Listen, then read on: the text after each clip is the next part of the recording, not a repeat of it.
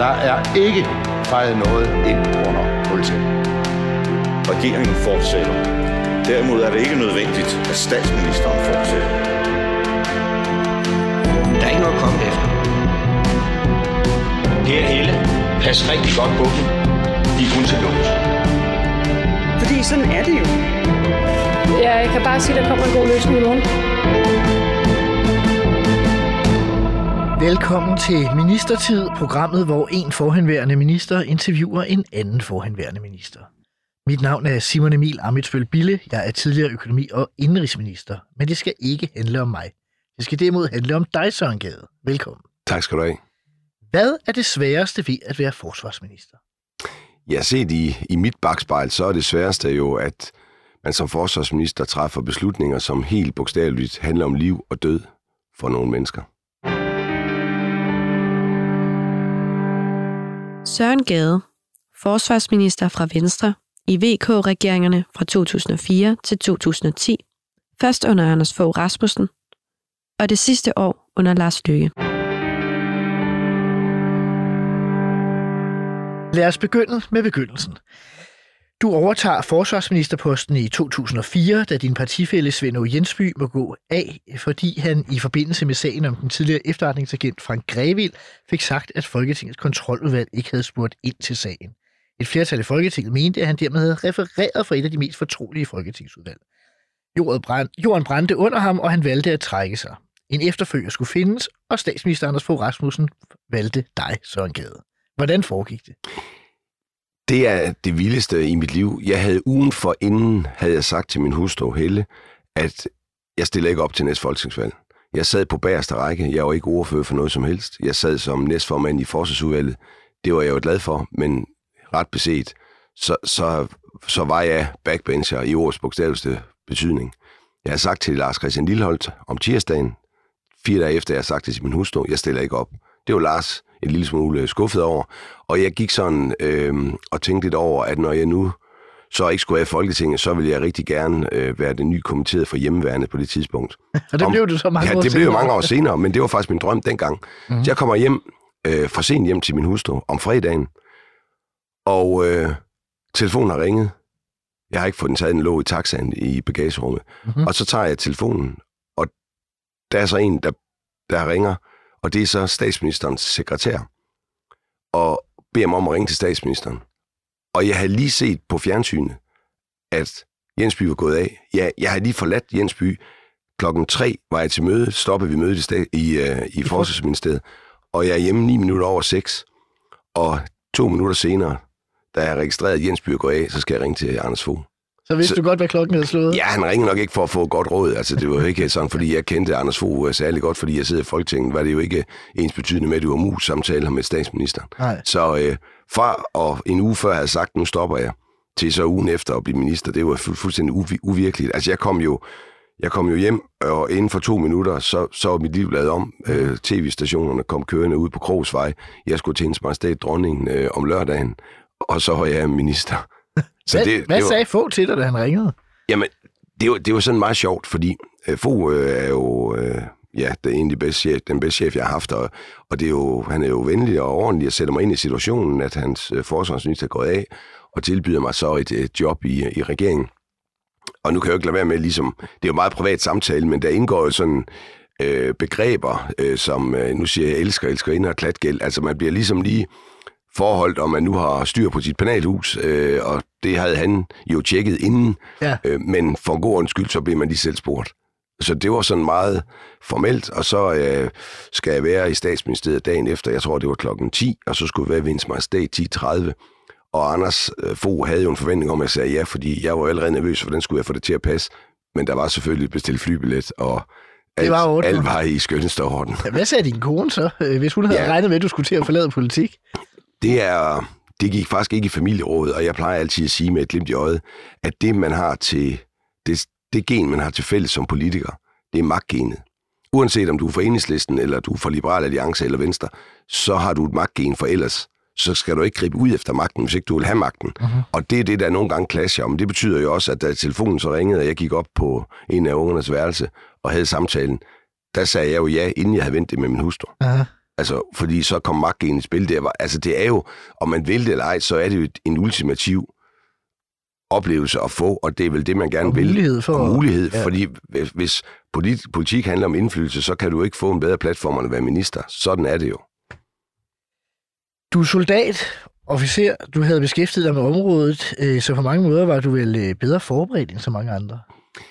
Jamen, altså, det er jo, det her med politik, det er jo, det skræmmende og fascinerende i politik, det er jo, at at blive minister, det er jo ikke noget, du søger.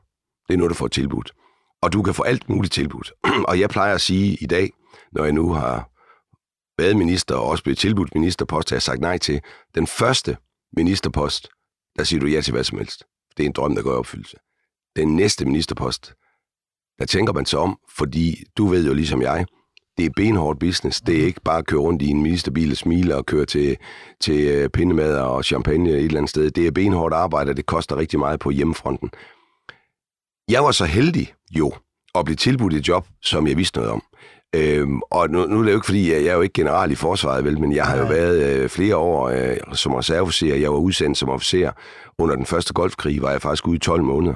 Så på den måde, jeg kunne jo ikke vide på det tidspunkt, der var jeg ung. Jeg kunne ikke vide, at jeg skulle ind i politik. Ej. Men alle det her med at være i et krigsområde, og være, vide, hvordan dine pårørende tænker derhjemme, det er værre for de pårørende hjemme, end det er for en udsendt soldat. For den udsendte soldat kan godt være i fare, men det er jo kun en lille bitte del af døgnet, eller måske kun få gange på et halvt eller et helt år. Ja. Men for familien, de ved jo ikke, hvornår det er. Så de går jo med hjertet op i halsen, måske hele året, og er under ekstrem pres, hvor du ved præcis, hvornår det er, du er i fare. Og alle de der ting lærte jeg jo dengang, og det kunne jeg jo så lige pludselig tage med mig, da jeg så endte med at blive øh, forsvarsminister i en tid, hvor alt andet lige jo forsvaret kom til at betyde mere, end det måske havde gjort i, øh, i mange år. Bare lige en enkelt øh, sidste ting i forhold til selve udnævnelsen. Altså, hvordan håndterede du selve ministeroverdragelsen? Det kunne vel godt være lidt svært, når det var en partifælle, som havde været nødt til at gå af i, i utide, som man skal afløse. Jeg havde et fantastisk øh, forhold til Svend Aarhus Jensby, øh, og, og det her, det ved jeg jo ikke, men det må du spørge Svend Aarhus om. Men det var mit klare indtryk, at når Jensby jo valgte selv at gå af, så, så tror jeg faktisk, at han var rimelig øh, godt tilfreds med, eller glad for, at, øh, at jeg overtog øh, efter Jensby. Jeg havde haft et fantastisk øh, forhold til Jensby, og han havde taget mig med øh, til nogle forhandlinger om et forsvarsforlig, hvor det normalt kun er den forsvarspolitiske ordfører ja, for, parti, hvad, for partiet, parti, ja. Men Svend Aarhus Jensby valgte at sige, at der skulle være to med for hvert parti. Og jeg har jo tit tænkt over, det er igen tilfældigheder, på den interne rangliste i Venstre, der var dengang Jens Rode og Kristian Jensen jo foran mig. Der var bare ikke nogen af dem, der vidste så meget om de forhandlinger, vi sad midt i. Aha. Da jeg jo havde med til ved alle forhandlinger, så kunne det jo have været Ulrik Kragh, som var forsvarsordfører, eller mig selv. Det var i hvert fald os, der vidste noget om det, vi sad midt i. Og I sad, bare lige for at øh, lytterne også er med, I sad virkelig midt i det. Jeg tror, det er noget med, at femogfyrre dage efter, at du ja. bliver forsvarsminister, så indgår du øh, et øh, hvad, fire eller femårigt øh, forsvarsforlig. Ja, det er rigtigt. Øh, nu havde du, fortæller du lige, du var inde i det, fordi du havde deltaget i forhandlinger, men det må alligevel være noget at sidde på siden af bordet, og pludselig skulle sidde for bordenden og, og binde enderne sammen, fordi havde Jensby allerede sådan begyndt at lave nogle små kompromiser med dem, du ikke kendte til eller noget? Der, der, der, er, der er flere ting, jeg kan fortælle her. Den ene, det er, der var faktisk et rigtig uh, dårligt klima i de her forhandlinger. Det var ikke Svend Aage Jensbys skyld, men det var blandt andet, fordi Dansk Folkeparti var jo støtteparti for regeringen. Mm-hmm. De skulle selvfølgelig med i et forsvarsforlig, det de aldrig været før. Det var, uh, hvad kan vi sige, rød stue måske ikke uh, helt... Altså, det var ikke noget, der var opfundet. Det var S A R ikke begejstret. Nej, det var de ikke. Øhm, og alting lækkede til pressen. Alt. Så sagde jeg, nu forhandler vi på en ny måde. Jeg går over til partierne og forhandler. Altså hver især? Der blev helt stille. Jeg, jeg ville ikke have nogen embedsfolk med, ingenting. Så jeg gik over til Jan Trøjborg, tidligere forsvarsminister, Per Koldrup, Socialdemokratiet, ja. Tidligere øh, medlem af Folketinget. Så gik jeg over, hvad skal I have? Vi sidder og forhandler sådan her. Fordi hvis der er noget, der lækker for det møde, så er der kun tre muligheder. Ligesom, der er tre muligheder, ikke? Øh, og det er nok ikke ministeren. Hvis jeg gør det, så er jeg jo død, inden jeg er startet. Mm-hmm. Og fra det øjeblik, så havde jeg ingen store møder. Jeg gik bilateralt rundt, og så samlede jeg det hele. Og så samlede jeg partierne. Til sidst. Til sidst. Og så er der sådan en, en sjov ting. Jeg troede jo, inden jeg blev minister, at øh, fjenden for en minister, det er oppositionen i Folketinget. Det er forkert. De kommer altid fra dine egne, og det er primært finansministeren, der er fjenden. Og jeg husker den her aften. Fordi man ikke kan få de bevillinger, ja, man, man, man ikke kan få det, man vil, og fordi øh, det er jo kassemesteren mm-hmm. på alle måder, ikke også? Ja, ja. Og Marianne Jelved kom jeg rigtig tæt på, fordi, Mar- fordi Marianne Jelved lige pludselig var murbrækkeren for mig. Jeg kunne som... Og hun, for... var hun med i forhandlingerne for de radikale? Ja, de, de var jo så også to. Det var Morten ah, ja. øh, Elved, og så Marianne Jelved. Ja. Og lige pludselig var der kun én ting tilbage, og det skulle løses i Finansministeriet. Og jeg kunne ikke komme igennem. Jeg kunne ikke komme igennem til finansministeren. Og finansministeren. Altså, han tog ikke telefonen, eller? Nej. Så siger Marianne, det ordner jeg. Så gik Marianne Jelved, radikal, tidligere minister, ud og ringede. Så er det ordnet. Og, og det, Ej, hvor vildt. Det gjorde, det gjorde da et stort indtryk på mig. Ja. Altså, og jeg har altid... Øh, og siden, altså... Jeg kan rigtig godt lide Marianne, og, og, og man kan sige, det nu er forsvaret jo ikke en radikal spidskompetence, men de fik stor indflydelse på forsvarsforliget dengang i to tusind og fire, ligesom de også fik det i to tusind og ni, da jeg lavede det næste forsvarsforlig. Men jeg, der var min learning-kurve, læringskurve som minister, den, den var stejl, ja. og, og der fik jeg rigtig gode øh, kontakter på tværs af partierne. Villy Søvndal, han var dengang forsvarspolitisk ordfører. Det er jo ikke en stor ja. stilling øh, i S F. Men jeg, jeg havde det rigtig fint med, med Villy også. Øh, øh, det, er ja. meget, det er meget interessant, det du fortæller med, at øh, du ikke kunne komme igennem til finansministeren, fordi det, jeg i hvert fald foreløbig har lært øh, af den her udsendelsesrække, det er, at ministre, der har samme farve som stats- og finansministeren, mm. de er jo svære ved at komme igennem, fordi os andre er de skulle nødt til at tage telefonen mm. for, for ellers er der jo regeringskrise, ja. øh, hvis ikke man kan få kontakt mellem partierne. Ja. Så der er en, en særlig udfordring, hvis man er minister jo, for samme men, parti. Der er sikkert også mange fordele. Ja, ja, men, men jeg, jeg har sådan en, en lille sjov historie, jeg kan fortælle. En af mine rigtig gode venner i dag, og også dengang, det er Ben Benson, tidligere økonomi- og erhvervsminister og vicestatsminister. For De Konservative. For De Konservative. Når man som minister har en, en uoverensstemmelse med Finansministeriet om et eller andet, og man ikke vil give sig, så bliver man kaldt i økonomiudvalget. Da jeg jo var fra Venstre, og finansministeren var fra Venstre, så er det jo ret let. Jeg står jo til at tage, men jeg vil ikke give mig. Så jeg kommer over i Finansministeriet, og der bliver så sagt, at vi, der er jo det her notat, og min forsvarsministeren indstiller, og der ligger så det her fra Finansministeriet. Så tager Ben Benson, som jo er født øh, ind i økonomiudvalget, fordi han er vicestatsminister, Aha. så siger Ben Benson på flyende fynsk, jeg synes, det er forsvarsministeren siger, lyder fornuftigt. Så er der næsten en regeringskrise, fordi nu er finansministeren kommet i mindretal i sit eget udvalg. Aha. Så jeg kom aldrig mere i økonomiudvalget, fordi der var ikke nogen embedsfolk, der vidste, hvad der skete, fordi mit forhold til Ben Benson, det var uforudsigeligt. Så jeg vandt øh, den der, men jeg tabte jo på den interne, men jeg vandt formelt den kamp, jeg kom i økonomiudvalget på. Men jeg vil sige, at øh, jeg har også siddet i økonomiudvalget i en trepartiregering, mm, ja. og øh, jeg tror da også, jeg havde været allieret med mere end en venstremand. øh, når du nu stod der ud over forsvarsforliget, som selvfølgelig skulle gøres ja. færdig, havde du så andre idéer øh, med i bagagen? Øh, Du ja. havde jo interesseret dig for, for området altid, så at sige. Det var faktisk sådan, jeg havde begået, en, og du siger, jeg en bog, det er måske overdrevet en lille smule. Jeg havde faktisk øh, gjort mig umage, og sammen med Troels Lund havde vi skrevet en bog om forsvars- og udenrigspolitik. Øh, og, og det var jo det, var det, jeg gerne ville omkring forsvaret. Og den lille pamflet der, som jeg havde skrevet, det blev jo min drejebog i forhold til, til forsvar. Og hvad var de vigtigste pointer i den bog? Jamen, der, der var jo selvfølgelig noget med, at, at du ved, der var måske for meget uh, mursten. Uh, der var nogle, uh, nogle fælles funktioner, jeg oprettede. Um, og um, for simpelthen at frigøre nogle midler til, uh, ja, til soldater og krudt og kugler, for at nu sige lidt firkantet. Og så det her med, at vi skulle lave forsvaret om til noget, der faktisk kunne udsendes, bruges andre steder end i Kongeriget i Danmark.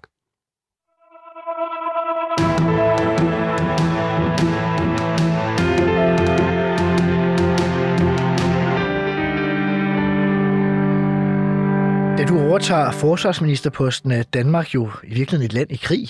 Vi er med både i Afghanistan og i Irak. Irak har jo været meget omdiskuteret, fordi der ikke var de masseødelæggelsesvåben, som ellers var en del af begrundelsen for krigen, og som blev præsenteret af den daværende amerikanske udenrigsminister Colin Powell for F N's Sikkerhedsråd. Øhm, mener du stadig, det var rigtigt, at Danmark deltog i de krige?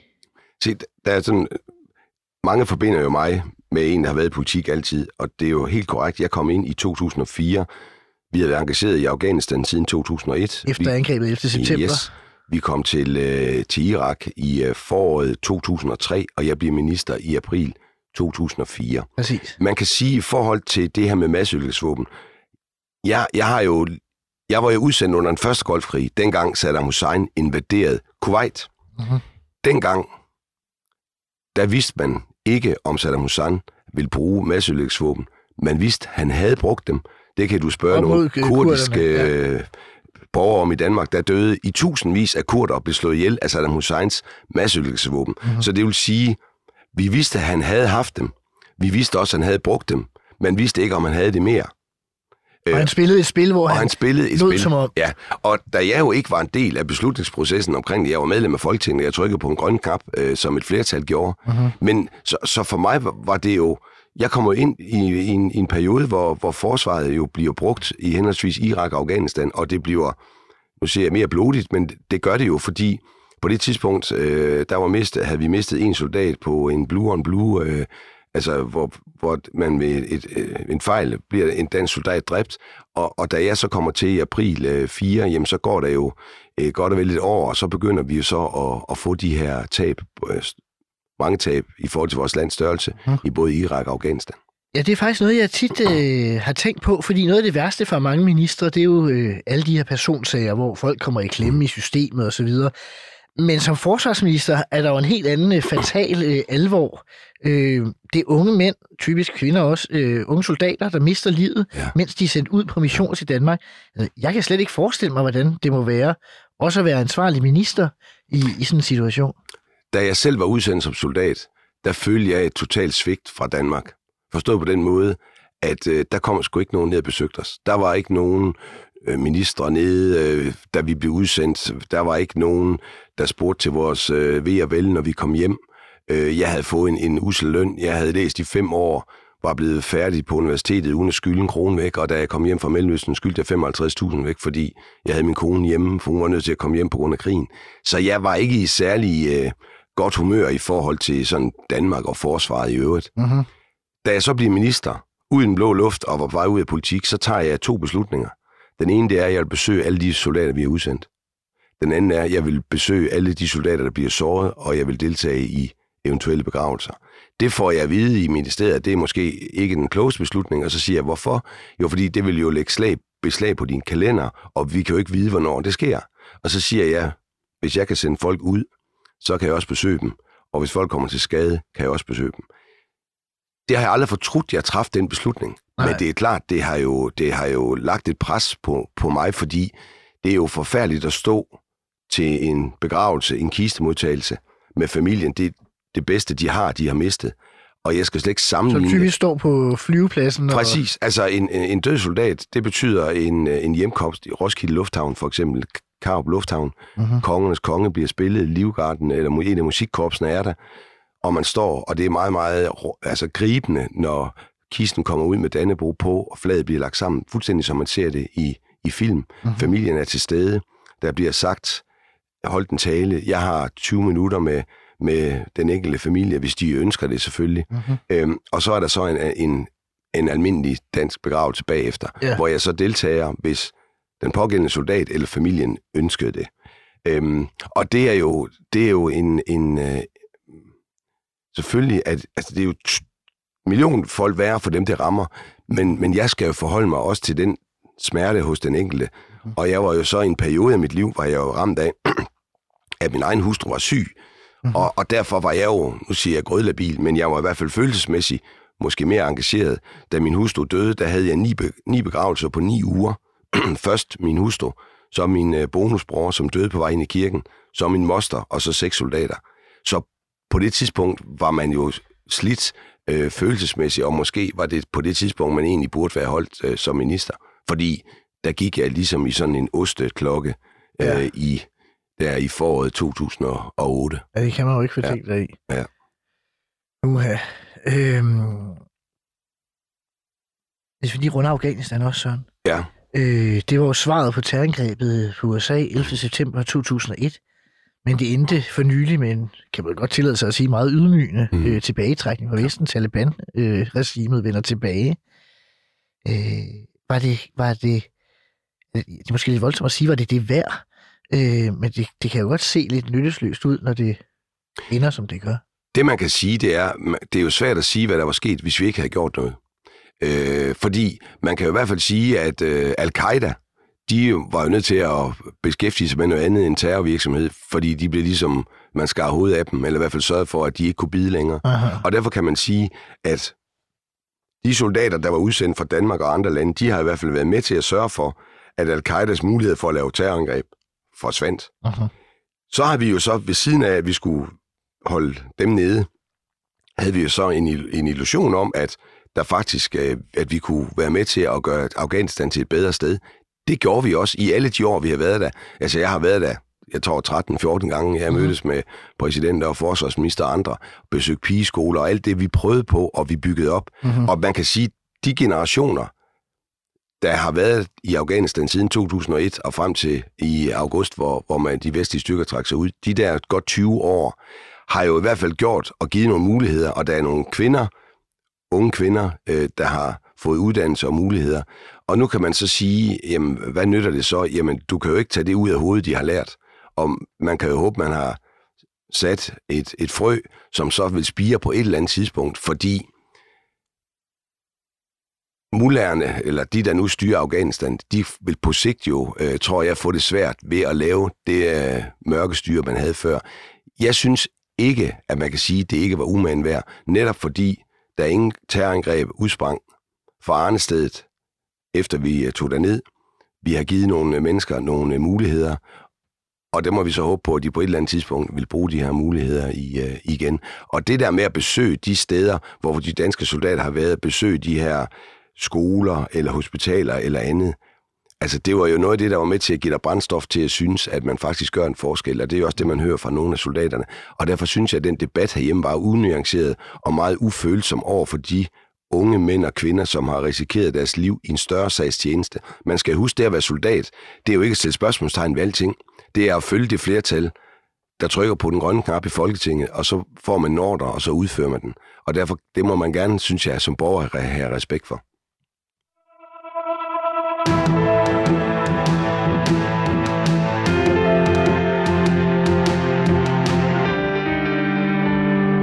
Vi skal nu til det eneste faste element i den her udsendelse, som hedder fem faste spørgsmål. Korte spørgsmål, gerne korte svar, hvis det kan lade sig gøre. Det kan også være, at vi uddyber nogle af dem, hvis det øh, skal være.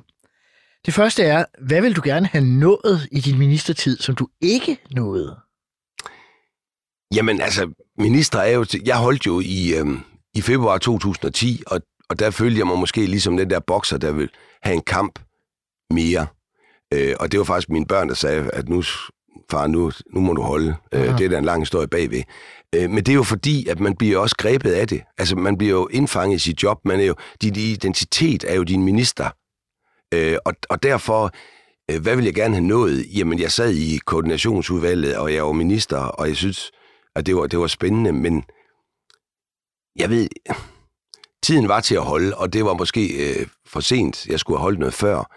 Øh, Og så mister man jo, så mister man jo en del af sig selv. Altså man kører ind i en væg med to hundrede kilometer i timen, telefonen stopper med at ringe. Alle de ting, du ved ikke, hvad du har, før du mister det. Uh-huh. Og det finder jeg så ret dramatisk ud af, hvad jeg ikke har længere. Uh-huh. Så du skal genfinde dig selv. Øh, var jeg klar til det? Det var jeg måske ikke. Lykkes det? Det synes jeg. Men det var nogle hårde dage der i februar to tusind og ti. Det vender vi tilbage til øh, senere. Hvad var din ministertids værste øjeblik? At det, er, det, er, det er klart, de øjeblikke, der var værst, det var jo, når telefonen ringede om natten, eller, og det jo handlede om, om dræbte eller sårede soldater. Det er uden sammenligning det aller værste. Fordi i det øjeblik, du får den melding, så ved du, at et sted i Danmark, der er der en familie, hvis verden bryder helt sammen. Mm-hmm. Du fortalte også før om, at, øh, at din egen hustru dør, mens du er minister. Jeg har jo selv prøvet at miste min ægtefælle, mens jeg sad i Folketinget. Der var du også øh, en god støtte, fordi vi havde nu, fik, pludselig fik nogle fælles erfaringer. Øhm, var det ikke svært at, at fortsætte som minister i den situation? Jo, jo altså den eneste grund til, at man står op om morgenen øh, og ikke falder sammen, det er, fordi man har noget at stå op for. Altså jeg havde jo mine to øh, børn, de havde jo oplevet den sorg at miste deres mor. Det er jo langt værre end at miste en ægtefælle. Og derfor skulle jeg jo skamme mig, hvis jeg begyndte at tude over at have mistet en ægtefælle, når jeg havde to børn. som havde haft en, en, en syg mor igennem mange år, mm-hmm. og nu var hun der ikke, ikke længere. Øh, så så det, det var hårdt, og det er også derfor, jeg nogle gange sådan spørger mig selv, om det var på det tidspunkt, jeg skulle være holdt. Det var sådan, at min hustru havde et vesokort, så hun kunne bare sige, hvis jeg skulle stoppe. Det vesokort blev overdraget sådan helt bogstaveligt til mine børn, inden min hustru døde. Mm-hmm. Og det var dem, der trak vesokortet i, i, i julen to tusind og ni efter en samtale. Og, og, og altså, jeg var jo i hvert fald et andet menneske, efter min hustru døde, og oplevelsen med de ni dødsfald på ni øh, uger. Uh-huh. Der, der, der, der, der er jeg et andet menneske i dag, end jeg var før det skete. Det er uh-huh. helt sikkert. Ja. Nå, øh, til noget helt andet. Øh, hvad fra din ministertid om noget er du flov over? Flov over? Mm.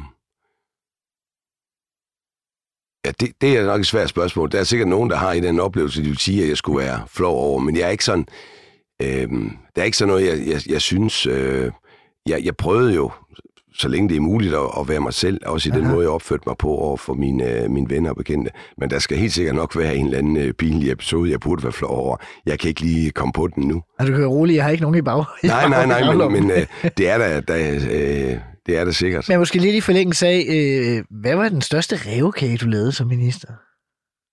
Jamen, rævekage, altså hvis, hvis jeg nu skulle øh, give et eksempel på noget, som øh, stadigvæk deler vandene. Vi havde et øh, ubådsvåben i Danmark, uh-huh. og øh, afdøde øh, Jan Trøjborg, tidligere minister, var arg modstander af, at vi skulle have nye ubåde. Jensby ville gerne have ubåde. Vi skulle have en ny vikingubåd, og vi skulle lave den sammen med svenskerne. Uh-huh. Jeg skulle lave det her forlig, så havde jeg besøg af N A T O's generalsekretær, altså ham, der var der før, Anders Jarpschef, det er Hofer, hed han, og Hollænder. Ja. Og jeg har et møde med ham, og så siger jeg til ham, vi sidder midt i forhandlingerne, jeg er lige blevet minister, så siger jeg til generalsekretæren i NATO, skal jeg investere i ubåde? Så siger generalsekretæren følgende, Danmark skal ikke investere i ubåde for NATO-alliancens skyld. Så ved jeg, at ubådene har nul værdi. Jeg får aldrig lov til at lave ubåde. Han skal mødes med Jan Trøjborg og de andre fra, fra forsvarsudvalget senere. Så jeg når, inden de møder ham, så får jeg lov at bevare værnepligten. Der bliver lært noget om på hjemmeværnet. Der kommer en fregat øh, yderligere. Jeg får en pris for at opgive ubådsvåbne. Så du havde været nødt til at opgive? Som jeg havde været nødt til at opgive alligevel. Og det var en rævekage, men det var i hvert fald politisk øh, opportunt, og jeg har haft den samtale med Jarp, fordi jeg fik noget, jeg gerne ville have, Aha. og de fik noget, de gerne ville have. Men så de havde fået lige. Ja, men der var mange i søværende, de, de er, det har de jo aldrig glemt, men ubådsvåbnet var de facto dødt efter den samtale med N A T O's generalsekretær. Det sidste, det er, hvem var din værste kollega i de seks år? Altså, i, altså i, i regeringen? Eller i Folketinget? Altså, det der med, jeg siger med Finansministeriet, det, det har jeg sådan en lille sjov historie om. Mm-hmm. Jeg fik en kanon af min svenske kollega. Altså model? Modelkanon. Den satte jeg op i vinduet, og den pegede direkte over i Struenses værelse, altså Finansministeriet. Og det, det har jeg fortalt om, og det, og det var der nogen, der synes var sjovt, nogen synes, det var plat. Så bliver Lars Løkke finansminister. Mm-hmm. Så siger han, peger din kanon stadigvæk over mod Finansministeriet, nu når det er mig, der er blevet finansminister. Så siger jeg, ja Lars, det gør den. Den største fjende for den tilsvarende siddende forsvarsminister, det er og bliver Finansministeriet og finansministeren. Så kanonen, den pegede altid over mod Finansministeriet. Jeg har jo oplevet at samarbejde med en af dine efterfølgere, Claus Hjort Frederiksen, både da han var finansminister og da han var forsvarsminister. Og, og der kan man i hvert fald godt tillade sig at sige, at argumenterne blev vendt øh, om cirka et hundrede og firs grader. Ja, det hjælper at nogle gange at komme ud i virkeligheden jo.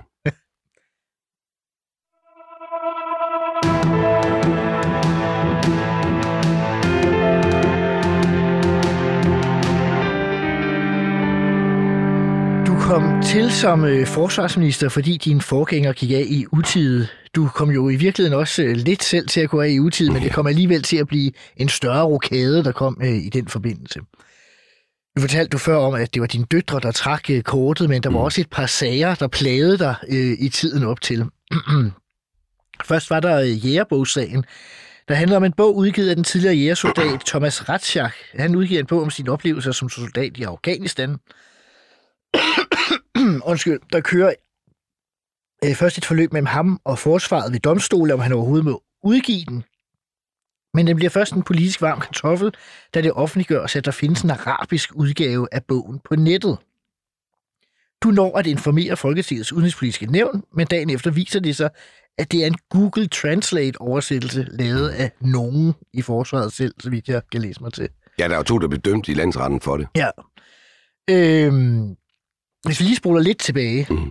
Hvad var egentlig det med, at der var en arabisk oversættelse af den? Hvorfor blev det overhovedet en stor øh, sag? Jamen, altså, det der jo sker, det er jo, at systemet, altså forsvaret siger, at det er et problem. Den her bog er et problem for Danmark.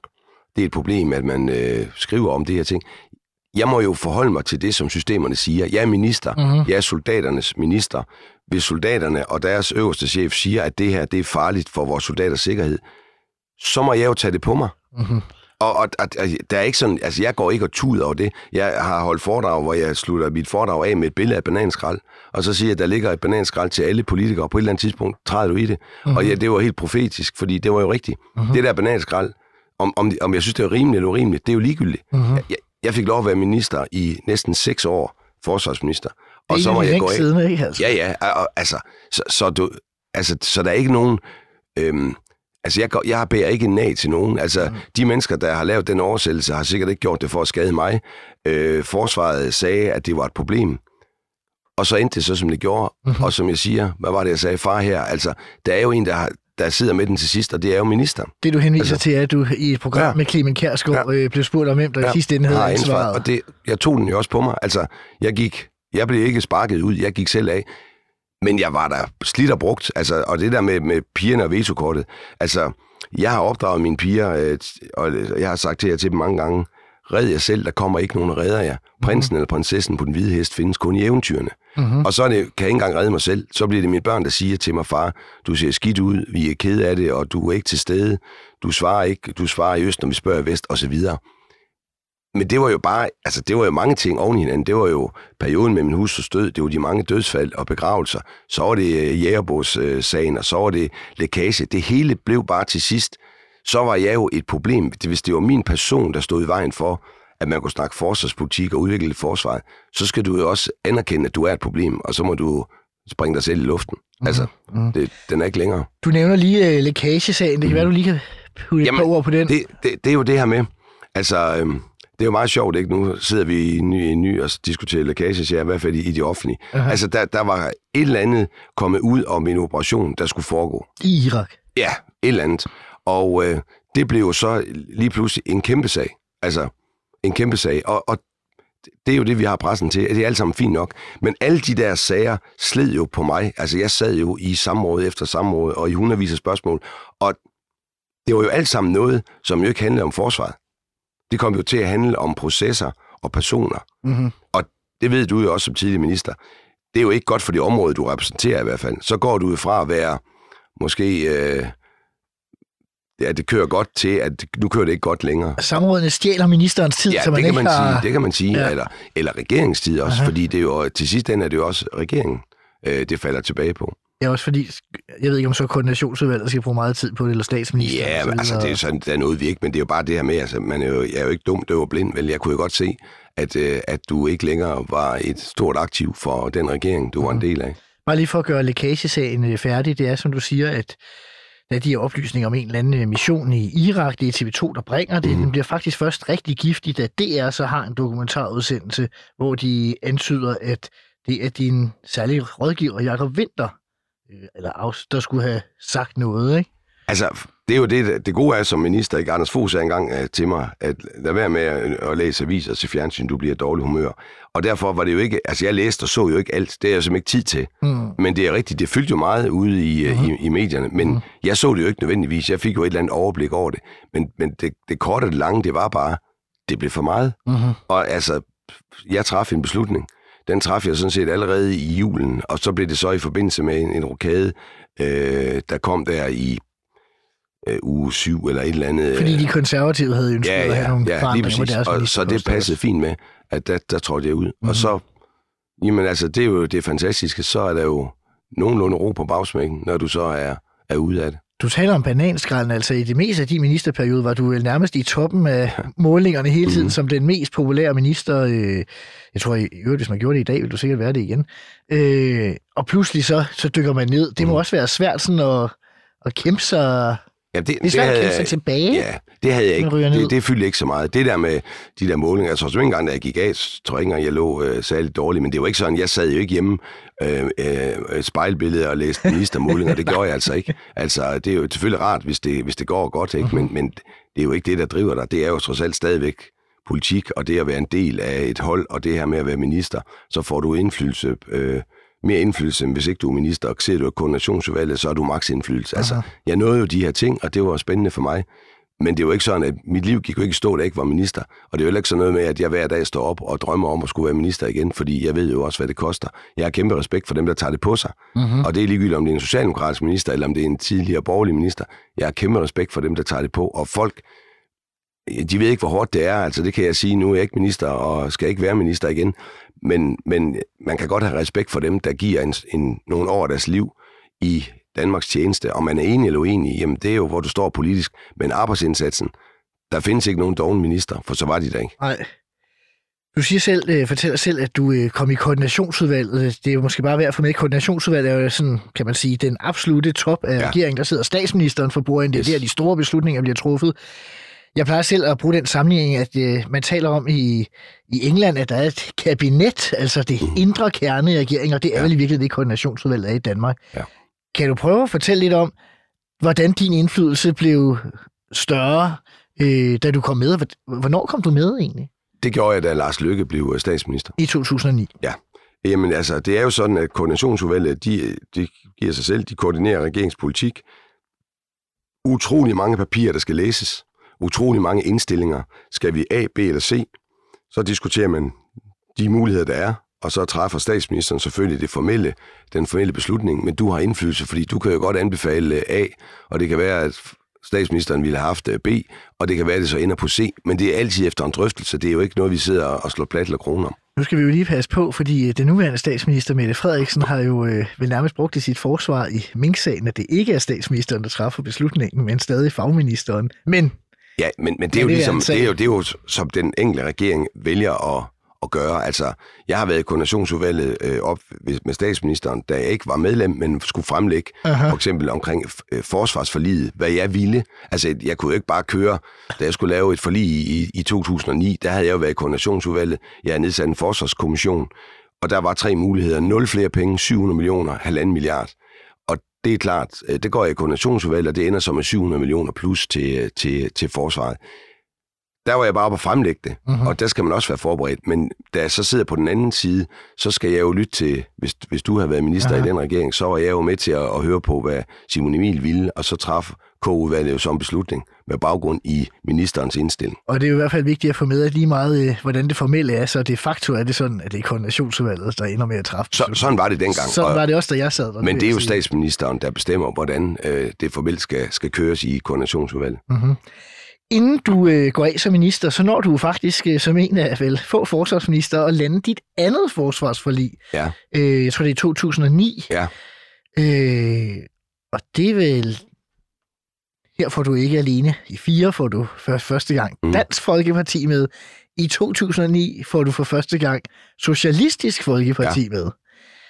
Øh, hvilke overvejelser havde du i den forbindelse?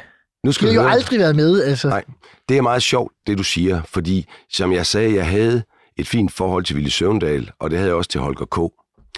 Og på et tidspunkt, så siger jeg til Holger K. Nielsen. Altså S F'erne. S F'en. Så siger jeg til Holger: vil du ikke med til Afghanistan? Jeg ved, jeg ved jo udmærket godt, hvor de var politisk på det. Og så siger jeg til Holger, det er ikke et politisk stunt. Det er reelt, hvis du ønsker at tage med, så tager det med. Du kommer ikke til at møde nogle pressefolk, medmindre du selv vil. Og han kommer ned og møder soldaterne. Og Holger K. kunne jo godt, altså han kunne godt være imod den enkelte operation. Men han var jo for soldaternes sikkerhed. Mm-hmm. Han havde jo også respekt, har respekt for de mennesker, der udfører den ordre, et flertal gør. Jeg er ved Anders Fogh, og jeg spørger Anders helt formelt til et K-valgsmøde, ja, det må det have været, hvor bredt skal forliget være? Så siger Anders, så bredt som muligt. Super for mig. Det vil sige, at jeg har carte blanche til at kan tage S F med, hvis mm-hmm. det lykkes. Mm-hmm. Der sker så det i mellemtiden jo, inden forliget bliver færdiggjort. Jeg får også carte blanche til, at forsvaret skal have flere penge, plus syv hundrede millioner. Så, bliver Anders, så går Anders Fogh af, han bliver generalsekretær, og Lars Løkke overtager. Som jeg hørte på vandrørene bagefter, var Lars Løkke rasende over, at S F kom med i forsvarsforliget. Mm-hmm. Men jeg havde jo den samme... Mandatet var givet. Det var, det var givet, men jeg har jo været til de her begravelser. Mm-hmm. Jeg havde dybt inde i mig, der sad der den her fornemmelse. Det kan godt ske, at vi er politisk uenige om, vi skulle være i Irak eller Afghanistan. Mm-hmm. Men soldaterne har krav på, at der er så bredt et flertal i Folketinget, der står bag ved dansk forsvar, som sørger for, at de har noget ordentlig udrustning, som forstår det miljø, de er i. Og derfor var jeg jo selvfølgelig helt vildt interesseret i at få S F med. Mm-hmm. Lars Løkke synes, det var en dårlig idé. Det har vi aldrig snakket om, som vi sidder og taler om nu. Nej. Men han var ikke glad for, at S F kom med. Uh-huh. Vi fik syv hundrede millioner kroner ekstra i forligsteksten i to tusind og ni. Jeg går af i februar to tusind og ti. Uh-huh. Min efterfølger, Gitte Lillelund, hun fik en bunden opgave. Hun skulle spare en milliard med det samme. Så Anders Fogh giver syv hundrede millioner efter en forsvarskommission, som har siddet i halvanden år og kommet frem til, uh-huh. at det ville være en god idé. Det tog Lars Løkke fem minutter efter jeg er gået og sige, at I skal spare en milliard. Lars Løkkes regering falder i to tusind og elleve. Så laver Lars Løkke, Peter Christensen og Claus Hjort en aftale med Helle Thorning-regeringen om at spare yderligere en komma otte milliard. Så når, når alle partier i Folketinget i dag er ved at falde over hinanden for at fortælle, hvor mange penge man nu skal tilføre forsvaret, okay. så er det altså de samme partier, der sparede to komma otte milliarder på forsvaret inden for to år. Den største besparelse, der nogensinde er lavet på et administrationsområde i staten. Det er L A K-regeringen smider dog øh, ekstra beløb. Ja, men, ja. men, men prøv nu at høre. Det blødende sår, man lavede dengang, man startede med, det er der stadigvæk. Og det eneste, der kan redde dansk forsvar, det er flere penge. Og man kan vel næsten ikke forestille sig, at andet kommer til at ske, sådan som verden udvikler sig øh, i øjeblikket. Man kan sige, at vi har en brandforsikring, der er underfinansieret. Hvis man skal sige noget til Lars Løkke, så giv Gitte Lillelund Bechs øh, forsvar. Man kan sige, at Gitte Lillelund Bech skulle udføre den opgave, hun blev ja, sat overfor. Øh, men til Lars Løkkes forsvar, så, så var det vel også i forbindelse med øh, de økonomiske kriser, som verden var i øh, på det tidspunkt, hvor man lavede genopretningspakker og, og alt sådan noget, ikke? Altså. Oh, men, men det, for mig var det jo, nu, nu var jeg ude af politik, så det, det her, det, det er jo altid folketingsflertallet bestemmer, men det var jo underligt at sidde og lave et forsvarsforlig med S F og give forsvaret syv hundrede millioner og aftale, at vi skulle have nye kampfly, og to måneder efter, så trykker man på Control Alt Delete, man siger til forsvarskommissionen, det var fint nok, I kom med nogle anbefalinger, dem ser vi bort fra. De penge, som I skrev under på, at forsvaret skulle have, dem hiver vi nu igen, og plus tre hundrede millioner ekstra. Altså, nu er jeg selvfølgelig farvet af, at jeg har været minister i seks år, og synes jo, sjovt nok, at forsvaret skulle have nogle flere penge. Men de forsvandt ligesom dug for solen. Kunne du forstå den, øh, hvad skal man kalde det, strategiske eller taktiske bekymring, Lars Løkke kunne have i forhold til at få S F med et forsvarsforlig, fordi man var bange for at have et forligspartner, som ja, ja. var Jamen, altså, prøv at, det, det, er store, det er jo stor politik. Altså, mm-hmm. Det var jo at gøre S F regeringsdueligt ved at tage med i forsvarsforliget. Mm-hmm. Men jeg sag, som jeg sagde før, jeg var helt på linje med statsministeren om, at når vi sender soldater ud, og de bliver dræbt, så har vi også, så har befolkningen krav på, at vi sørger for så bred en opbakning til forsvar som overhovedet muligt. Og derfor synes jeg stadigvæk den dag i dag, at det var rigtigt at tage S F med i forsvarsforliget. Fordi at tage ansvar, det koster jo også for S F. De har jo også haft nogle overvejelser, om de skulle gå med i forliget mm. eller, eller ej. Og jeg har respekt for, at uh, Holger K. og Villy Søvndal, at de indstillede, at de skulle med i det der forsvarsforlig.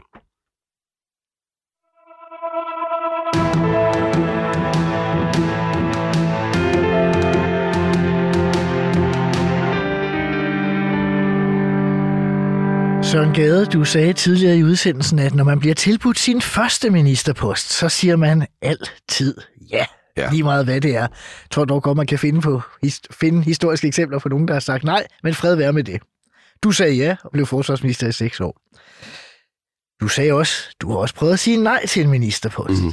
Vil du fortælle lidt mere om det? Ja, altså også i den periode, jeg var, jeg var forsvarsminister, var der også op at vinde, om jeg skulle have et andet ministerpost, og det skulle jeg ikke. Jeg... Var der nogen konkrete i spillet? Ja, det var der. Men, der men, men jeg var utroligt glad, og jeg var en del af holdet, og det var ikke sådan, at jeg, jeg ville ikke blive presset ud af Forsvarsministeriet. Uh-huh. Men der, hvor jeg helt konkret siger nej, det, det gjorde jeg i to tusind og femten. Det er efter øh, valget, hvor Helle ja. Thorning går af som statsminister, Lars Løkke ja.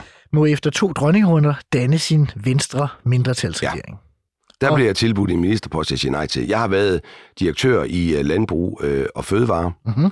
øh, og øh, der skifter man formand, og på, i forbindelse med det, så vælger jeg så at gå som øh, administrerende direktør. Ikke noget stort drama om det. Det var hverken en fyring eller noget som helst. Det var bare uoverensstemmelse i forbindelse med, hvordan den her organisation skulle se ud. Så, altså de videre udviklinger af landbrug og fødevare? Ja, ja. Og det betyder så, at øh, jeg jo så er berettiget til nogle penge, som jeg jo så får månedsvis. Mm-hmm. Da jeg så øh, bliver ringet op af Lars Løkke, og han tilbyder mig ministerpost, så skal jeg være miljø- og fødevareminister. Det vil, det vil altså sige, at jeg skal have hundrede tusind af staten, for blandt andet jo at holde øje med landbrug og fødevare, mm-hmm. som så også giver mig et meget stort beløb hver måned. I en form for eftervederlag, ja, som man kalder det. Efter, det kan du kalde ja. eftervederlag. Det skal man jo ikke være atomfysiker for at regne ud, at det vil tage to minutter for øh, Poul Madsen på Ekstrabladet at finde ud af det. Og jeg ville jo også kunne se, jeg kunne selv se, øh, at der var en interessekonflikt, hvis jeg sagde ja til det. Uh-huh. Så derfor var det jo ikke svært at sige nej. Jeg sagde nej to gange til det, til det job. Fordi han øh, insisterede? Ja, ja, det var den. Og, og prøv at høre, det, det har jeg ikke ondt i maven over. Uh-huh. Han har, han kan spørge mig, hvis han vil, uh-huh. og jeg, skal, jeg kan svare, hvad jeg vil. Uh-huh. Og jeg valgte at sige nej to gange. Og han tilbød dig ikke nogen anden post? Nej. Øhm, tidligere, nogle år før, der øh, spillede du en særlig rolle i det formandsopgør, der var i Venstre mellem Lars Løkke mm. og Kristian Jensen. Ja. Man kan sige en slags kold krig om formandsposten i ja, Venstre, fordi ja. der blev jo aldrig nogen afstemning som sådan. Øh, og det hed så blandt andet, at Lars Løkke truede med, at du ville blive modkandidat mm. til Kristian Jensen, hvis mm. han øh, vågede at, at gøre noget af, af de meget reelle trusler om at vælte Lars Løkke som ja. formand for Venstre. Med det i baghovedet eller som bagage, hvad tænkte du så over, at, at Lars Løkke kun tilbød dig en post, som, hvis vi nu skal være ærlige over for hinanden, du jo kun kunne sige nej til? Pff, jamen altså, det er vigtigt at understrege, Lars Løkke løb ikke for noget løfte, han havde ikke lov med noget som helst. Det påstår jeg heller ikke. Og det, det gjorde han ikke, og, og, og hvad hedder det, hvad hans motiv var for det, det aner jeg jo simpelthen ikke. Altså om motivet var, at jeg skulle tage den og brække halsen, eller om jeg skulle sige nej, og så kunne jeg blive brugt som gruppeformand, som jeg så blev. Det skal jeg lade være usagt. Jeg aner det simpelthen ikke. Jeg fik et super liv med mit nye liv som gruppeformand. Øhm, men det var ikke noget, altså det fyldte ikke meget min bog. Jeg var overrasket, men det var ikke sådan noget med, at jeg gik og var mavesur efter det overhovedet ikke, da regeringen var, var præsenteret. Altså jeg sagde også helt fra starten af, hvis ikke jeg blev minister fra starten, så blev jeg det ikke i den regering. Altså jeg ville ikke være minister. Jeg fik blev gruppeformand, og Og jeg understregede også, når der var optræk til regeringsomdannelser, at jeg skulle ikke have en bil igen at køre i. Men selvom man er et professionelt menneske, og man mm. ikke bliver mavesur, så kan ja. man vel godt blive skuffet over, at en, man har hjulpet ja. så kraftigt, som du faktisk hjalp ham, øh, ikke giver noget tilbage. Men nu skal man jo huske, de der vil gribe ud efter den aller, den ultimative magt, altså at være statsministerkandidat, mm-hmm. de skal være lavet af noget bestemt stof, og de er nødt til, for the greater good, så er de nødt til at have en køreplan om, hvad de vil. Og så er man også nødt til at acceptere som, som et spil skak, ikke? Der kan kun være én dronning eller én konge, ikke? Og så er der en masse bønder. Mm-hmm. Og hvad motiverne har været, jeg aner det ikke, men, men han har helt sikkert haft sin grunde. Foreslog han dig så at blive gruppeformand som et plaster på såret, eller var det noget, du... Nej, jeg sagde, det foreslog faktisk selv, og nu er det jo ikke noget, statsministeren kan udnævne dig til, det er jo gruppen, der vælger. Men jeg sagde bare, jamen, så vil jeg prøve at gå efter at blive gruppeformand, og så bliver jeg gruppeformand og statsrevisor. Og det der statsrevisorjob, det er meget, det er der ikke nogen, der kender ret meget til. Det er noget af det mest berigende, jeg har, været, jeg har siddet i. Ja. Jeg, jeg nåede selv kun to og en halv måned, inden jeg så pludselig blev minister. Ja, ja det var, men det, det, er, det var fantastisk for mig at få lov at sidde der og kontrollere, at skatteborgernes penge bliver brugt ordentligt. tre hundrede dedikerede folk i Rigsrevisionen, der arbejder for de seks statsrevisorer, der er. Så på den måde kom der noget godt ud af det. Mm-hmm. Altså. Og det er også værd i øvrigt at fortælle om, at, at statsrevisorerne, det er jo ret interessant, at den kontrol, der i virkeligheden er med regeringen i det arbejde, ja. altså at øh, det er meget grundige rapporter og så videre, der bliver lavet. Ja, og der sidder man med, med kollegaer, også nogen uden for, for Folketinget, og man har taget sin po- øh, politik-kasket øh, af, mm-hmm. fordi nu, nu handler det om det skatteborgerne, de danske samfund, man repræsenterer i det job. Mm-hmm. Så det har jeg jo ikke prøvet, hvis jeg havde været minister. Var der mange gange, du måtte gå ud af døren, fordi du var inhabil i forhold til forsvarsspørgsmål? Nej, nej, nej, det var der ikke. Altså, jeg har fået min tæsk af, af, af Rigsrevisionen og statsrevisorerne, øh, men, men altså, det, det, det er jo sådan, systemerne er, og det, det skal man som borger være glad for, at der findes en seksdagsrevisoren, Rigsrevisionen, som øh, holder øje med, med ministerne og ministerierne og det offentlige forbrug af penge. Mm-hmm. Nu siger du, at øh, du skal ikke være minister igen. Mm. Øh, så det vil sige, at øh, selv hvis Jacob Ellemann en dag ringer og siger, at dit øh, land og dit parti har brug for dig, Søren Gade, så kunne du ikke blive fristet.